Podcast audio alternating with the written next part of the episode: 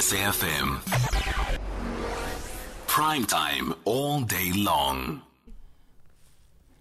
I understand Dr. Jacques Ludik is wearing his fleece slippers and unicorn pajamas. That's what my producer has just told me. I don't think Dr. Ludik agrees to that, but he will certainly be in a position to confirm or deny that. Good evening, Jacques. Good, good, uh, good evening, Songezo. Very nice to speak to you. Uh, well dodged. I'm, I'm going to deny slippers. Not the pajamas. Okay, fair enough. It's not, so much- yet. Not yet. Very well. Journey to Wellness is an artificial intelligence enabled, ultra personalized wellness solution to help guide users towards better overall health and wellness choices. The app, Journey Wellness, that is, reads health data from user provided survey and users' health kit data like calories, steps, distances, sleep analysis, heart rate, health data, metric information to provide assistance on wellness journey. Quite evolutionary, as important, especially in these global times where health is everything. Jacques, Absolutely. Yes, talk indeed. to us. Yeah. I think we need to look at the, the broader problem here. I think we we are faced with an increasing unwell workforce. Um, I think they talk about something like 3.2 billion people. Um, that that that's that's where there's really a problem here. If you think about even the the wellness programs that's out there in the workplace, it's almost like 10%, and then then that is in developed markets. And if you look at South Africa and other markets, it's even worse. Um, so we, we have a major problem in terms of that. And, and apart from that, I, I think there's urgent need to, to move from disease management kind of model, where we kind of, it's like sick care, it's not health care, it's sick care, and then move towards something that's more cost effective, proactive, that's more preventative primary care. Um, and and I think the, the, the previous one is kind of more kind of chemical, reactive, and I think there's incredible opportunity to use smart technology to actually change the game. Um, my specific uh, massive transformative purpose and the business as well is around how can we use smart technology to actually make a difference in people's lives, to create that better future. Um, I also wrote a book on democratizing AI to benefit everyone, and that's very much part of the mission here. So with Journey Wellness, we, what we've done here is to actually use smart technology and domain expertise and put it into a digital platform that allows us to actually be ultra personalized, super AI enabled. So it's AI enabled, and when we say AI enabled, we actually mean uh, truly AI enabled because we actually have an intelligent virtual assistant that can talk to any a user at any time, 24 7 and, and provide you with specific advice around fitness and diet and, and mental health and, and so forth. So it's pretty exciting from, from that perspective. Um, it's also, um, when, I, when we say personalize it, it's really built around your own holistic wellness. We look at your profile and provide you with that information and then try to help and guide you. Come with notifications, um, emails, um, and nudge you um, in the right direction as well. Um, so, so it's pretty exciting. It's got various flavors and, and modules uh, as well. Think there's also a serious need in terms of mental health in general. I think, especially with COVID 19 and so forth, there's incredible contribution that we can make on, on that front as well. Um, but what, what I really love about the offering, obviously, first and foremost, it is for the consumer, and it's and it's and the question is, how can you actually make it available to everyone, um, to not just the elite or the people that can afford medical schemes and or medic, uh, medical funds, to everyone. Um, so, so that's why we want to democratize digital healthcare and, and wellness.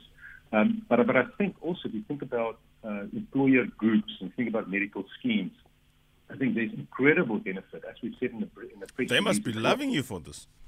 Uh, Sorry, say again. They must be loving you for this. Employer Well, groups and medical schemes. Absolutely, because this is this is changing the ball game here. Because you know the cost is just going up. It's it, it's really a problem right now. If you think about just cost savings inherent to moving from an expensive reactive chemical care uh, to a more cost-effective proactive one. And I think it's about if you think about all the medical schemes, they want more healthy people. They want younger people as well. They want to attract more people. Um, and I think there's incredible opportunity here, and this is exactly what we do here, is to say, let's let's make a difference. And even if you think about employer groups, you can increase the productivity, you can increase the employee engagement, you can reduce the absenteeism, um, you can you can. There's a lot of cost savings that's straight away there. And, Yeah. and even for the healthcare provider, the doctor as well. If you've got a 360 degree view of your patient, um, you can be more proactive in supporting um, that patient as well. So it's very very exciting on all fronts. Look, you're selling sand to somebody who lives in the desert, and so far as it relates to at least what I accept to be the health outcomes of this. Let's talk about some of the things that are a little more benign and a little often Yes. spoken of.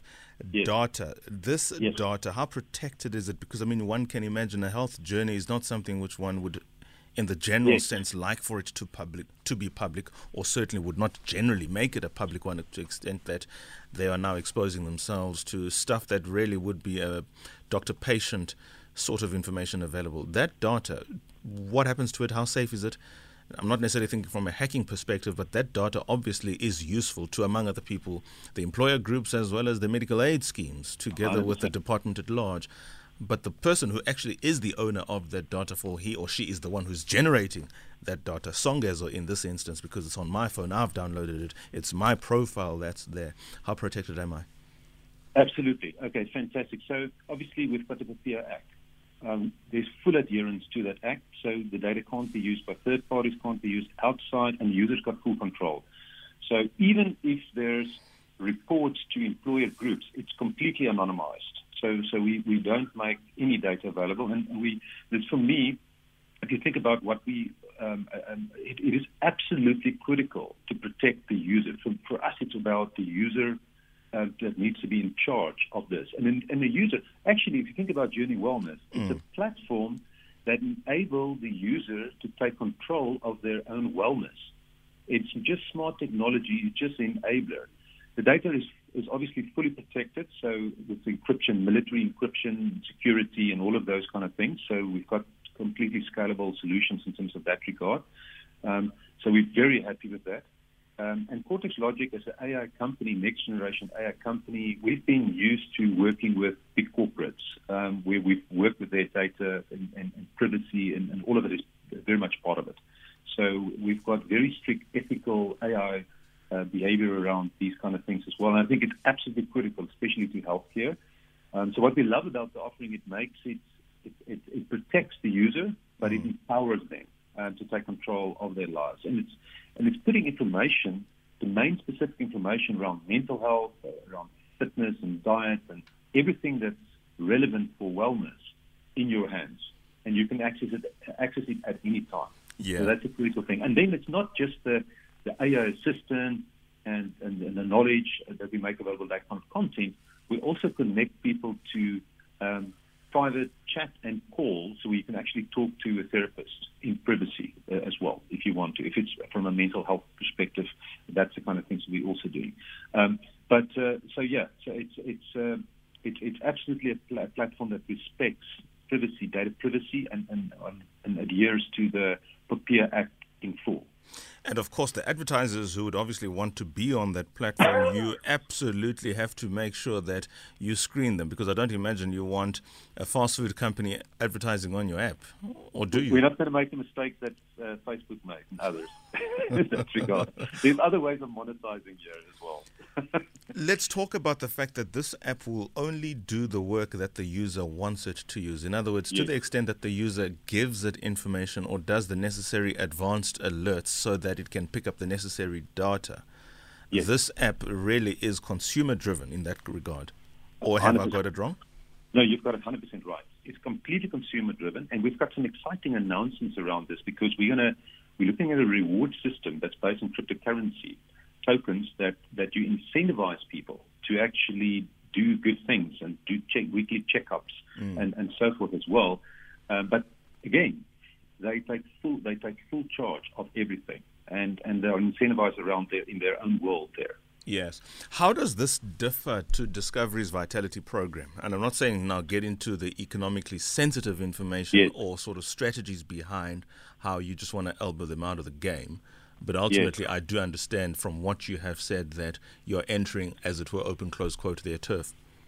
Yeah, so, so we, we come in from a completely different angle where we say we're ultra personalized. We put the user in control. It's not just a, uh, uh, um, uh, vitality or something that's that's part a part and parcel of another business drive um, to, to to help the user. I've been um, also in the past uh, participating as a Vitality member, so I know that system extremely well. We come here and we say, we're not going to make it just available for a few people that can afford medical funds. We, we want to make it available to everyone. So it's about democratizing digital health service to everyone uh, effectively, make it cost effective and empower people um, and, and really focus on. And, and, and I don't think Vitality or some of these other offerings have 24 7 intelligent AI virtual assistants that's truly personalized and puts you in touch with. Um, with, with all the information that you need to help you uh, with your specific health. And also connecting you in real time with therapists and other people as well. Um, and there's a few layers that we add to that to, to make a huge difference. Um, we also um, we start with this wellness insights, and we're going to make that for free. But then there's specific mental health modules and, and fitness models modules and financial wellness and healthy eating that we're adding to the platform and, and, and to put you in direct uh, contact with experts and, um, and also uh, also provide you, uh, put you in contact with um, proper content, high quality content around these kind of things. So it's a really focused, ultra personalized offering that's looking at all the different angles, and it's at any time. If I look at Vitality, there's no app or something that I can do at any time where, where I have this kind of personalized wellness companion. As a matter of fact, I'm not even sure in the world holistic wellness app that provides that. We do have some niche apps that looks at, say, mm. mental health like Calm, and these Woebot, and there's a few others as well.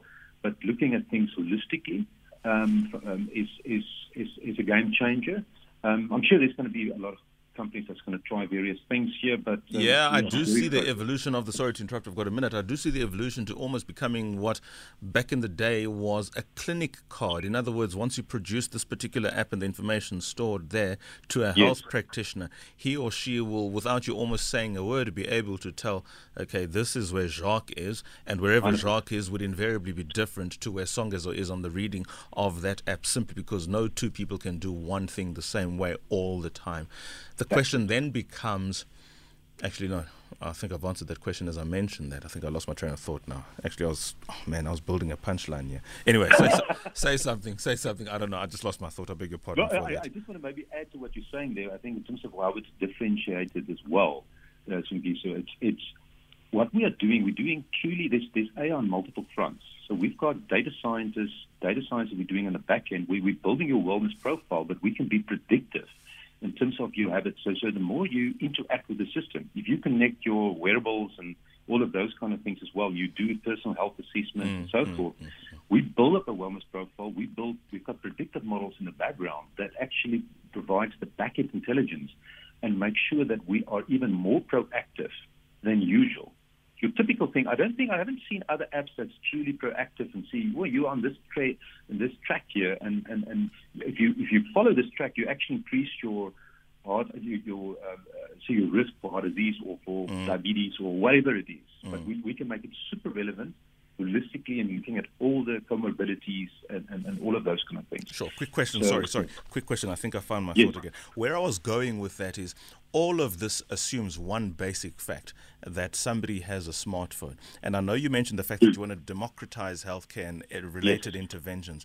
There is still a sizable, if not a majority, of South Africans who do not have access to a smartphone. And even if they do, their reliance on data is intermittent and they have to, from time to time, sort of prioritize expenses for data or expenses for basic foodstuffs, especially in these times. Yes. How do we ensure that we don't lose those persons? Though in the immediately they might not be on the platform, how do we ensure we get them?